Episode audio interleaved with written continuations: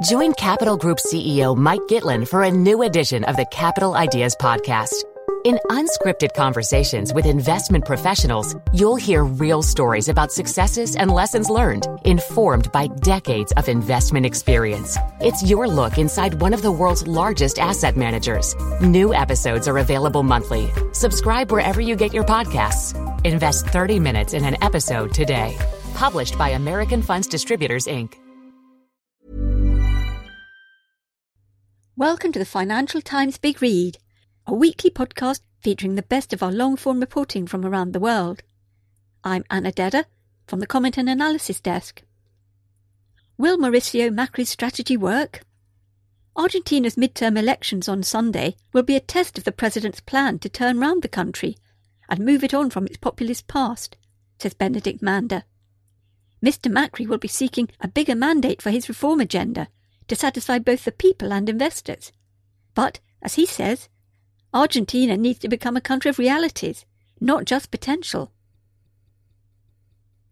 Few have navigated Argentina's erratic economy as shrewdly as Eduardo Eurnekian. Despite a half century of recurring financial crises, the 84 year old billionaire has come out on top. He now controls Aeropuertos Argentina 2000, one of the world's largest private airport operators, as well as a string of other businesses. But the protectionism that critics say has long helped businessmen like Mr. Eurnekian is set to end as part of President Mauricio Macri's drive to modernize Argentina. Sensing the shift, Mr. Eurnekian is moving into a business that would have been almost unthinkable only a few years ago in a country infamous for cronyism, debt defaults, and high inflation. Mobile banking. Mr. Eurnekian, who is backing OneUp, Argentina's first online-only bank, says, There is no way we are going back to the past. Globalization will either absorb us, or it will not. There is no halfway house.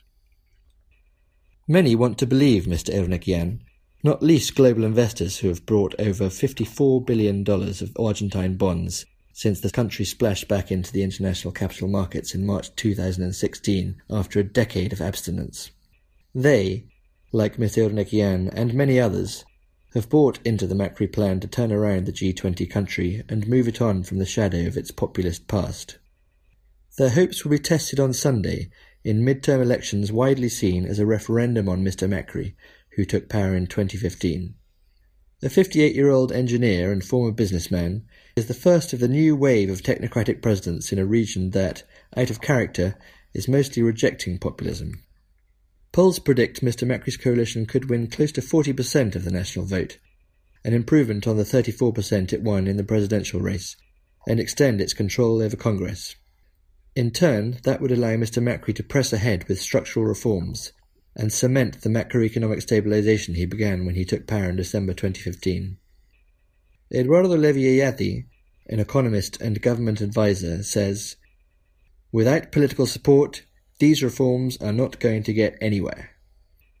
At stake is what critics have called Mr. Macri's neoliberal agenda, which includes shrinking the size of the state and slashing trade barriers. One of his greatest challenges is to convince investors that Argentina really is leaving its volatile past behind in order to attract enough investment to unlock growth and reverse a century of decline. Unusually for the region, Mr. Macri's program has won plaudits from both Donald Trump and his predecessor as US President Barack Obama. But even if he wins the domestic political support he needs, many problems lie ahead. Some of the biggest risks stem from the gradualist agenda that Mr. Macri has pursued to sweeten the bitter pill of his reforms. Apart from some sweeping macroeconomic measures, such as lifting currency controls, his decision to maintain or expand social programs has kept the fiscal deficit uncomfortably wide. To many, this echoes past efforts to plug the chronic fiscal deficit with international borrowing, all of which have ended badly. Critics observe that the government has borrowed more than almost any other emerging market nation since Mr. Macri took office. Mr. Levy Yeyati says, the fear is that one day investors could calculate that debt has grown too much. It is the age old structural problem that Argentina has always suffered from. So far, the Macri strategy appears to be working. solid progress has been made in unpicking the legacy of his populist predecessor, Cristina Fernandez de Kirchner, who bequeathed a cat's cradle of economic distortions, including price controls, and a central bank that had almost run out of foreign exchange reserves, leaving the country on the verge of a balance of payments crisis. Alfonso Prat-Gay, Mr. Macri's first finance minister, says, We had to avoid a financial crisis.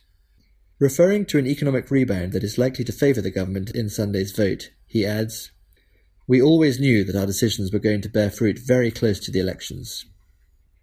Although he resigned late last year, Mr. Prat-Gay still supports the government, having laid the foundations for gross domestic product to grow around 3% this year, driven by the construction and banking sectors, while inflation has halved from its peak of 44% in July 2016.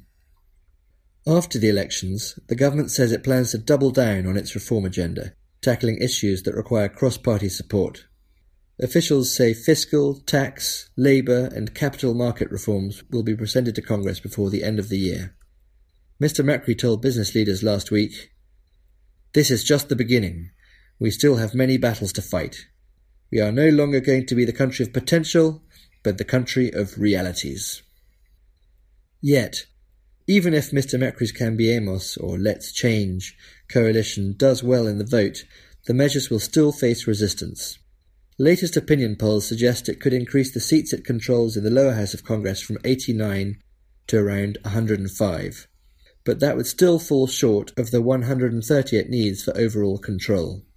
Similarly, in the Senate, Cambiemos is likely to grow from 18 seats to around 25, again leaving it short of a majority. In addition, powerful trade unions are expected to oppose attempts to make the labour markets more flexible, while regional governors, whose support Mr Macri needs to build coalitions and pass legislation, are likely to resist attempts to rein in spending. The picture would potentially be far worse for Cambiemos if it were not for the disarray in the main opposition.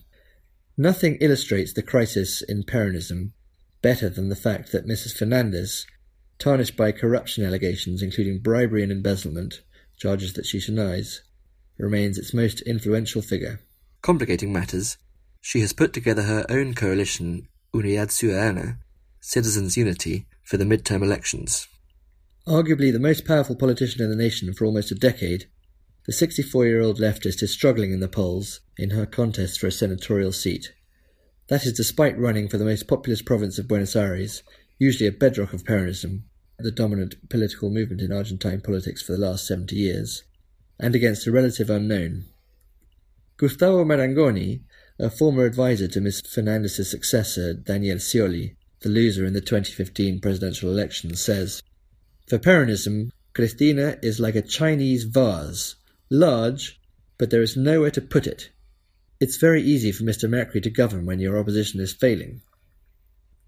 Mr. Macri has also benefited from flattering contrasts with his predecessor, whose second term was marked by economic stagnation and a bitter battle with bondholders after a 2014 default. Despite scandals over conflicts of interest, he appeared on the list of offshore accounts published in the Panama Papers as the director of a shell company and was accused of favouring a company owned by his father. Mr. Macri is the most popular president in Latin America. His approval ratings hit 54% in September, up from 45% in July, according to Poliarquia. Luis Tonelli, a political scientist, argues that few Argentines want to return to the past. He says, Cristina gives energy to Macri, she helps to remind everyone that the past is just around the corner. While the domestic political situation appears to favour Mr. Macri, he has yet to confirm that he will seek re-election in 2019, but many analysts think he would win. The greatest risks lie abroad. The gradual macroeconomic rebalancing that he is pursuing depends on Argentina's continued ability to access international credit to finance its fiscal deficit. For now, Argentina's debt remains relatively low after a decade of being frozen out of bond markets. Economists at Bank of America Merrill Lynch estimate government debt at 24.3% of GDP, excluding intra-public sector debt. Given the global context of low interest rates and yield-hungry investors, the government's dependence on international credit is unlikely to present a problem before the 2019 elections. By then, the government is aiming for a primary deficit of 2.2% and inflation of 5%. Yet Argentina's external vulnerability is compounded by deep seated issues that make it hard to compete in global markets, with the notable exception of its highly advanced agricultural sector. Mr. Macri's efforts to open up Argentina's hyper protected economy have so far only led to a surge in imports. Walter Stoppelwerth, head of research at Balanz Capital, an Argentine investment bank, says The current account deficit is running wild. With foreign direct investment failing to pick up the slack, he expects bulging trade and tourism deficits to generate a current account gap of as much as 5% this year, compared with 2.7% in 2016. He adds, This is Argentina's Achilles heel. The exchange rate is another problem. Economists estimate that the peso is overvalued by around 15 to 20%, and it will probably stay like that while inflation continues at around 21%. High interest rates are slowly wringing inflation out of the economy but continue to attract hot money flows from abroad, strengthening the exchange rate further. Mario Blejer, a former central bank governor, remains optimistic. He argues that the key to improving long term competitiveness depends on productivity growth, which in turn depends on investment. He says, The key factor regarding whether this will be a solid recovery or just another of the ups and downs of the past hundred years is how much investment we can attract. The early signs are that productivity is indeed rising, in part by prioritizing projects on economic rather than political grounds and increasing transparency. The so called multiplier effect of public investment has tripled to 7.5% of GDP under Mr. Macri, according to the central bank. Private sector investment is also finally beginning to pick up. The political continuity signalled by the elections is expected to provide a further boost. Noah Mamet, former US ambassador in Buenos Aires who has returned to the private sector, says, It took a year and a half for investors and companies to get comfortable with the idea of investing in Argentina, but now I'm being contacted several times a day.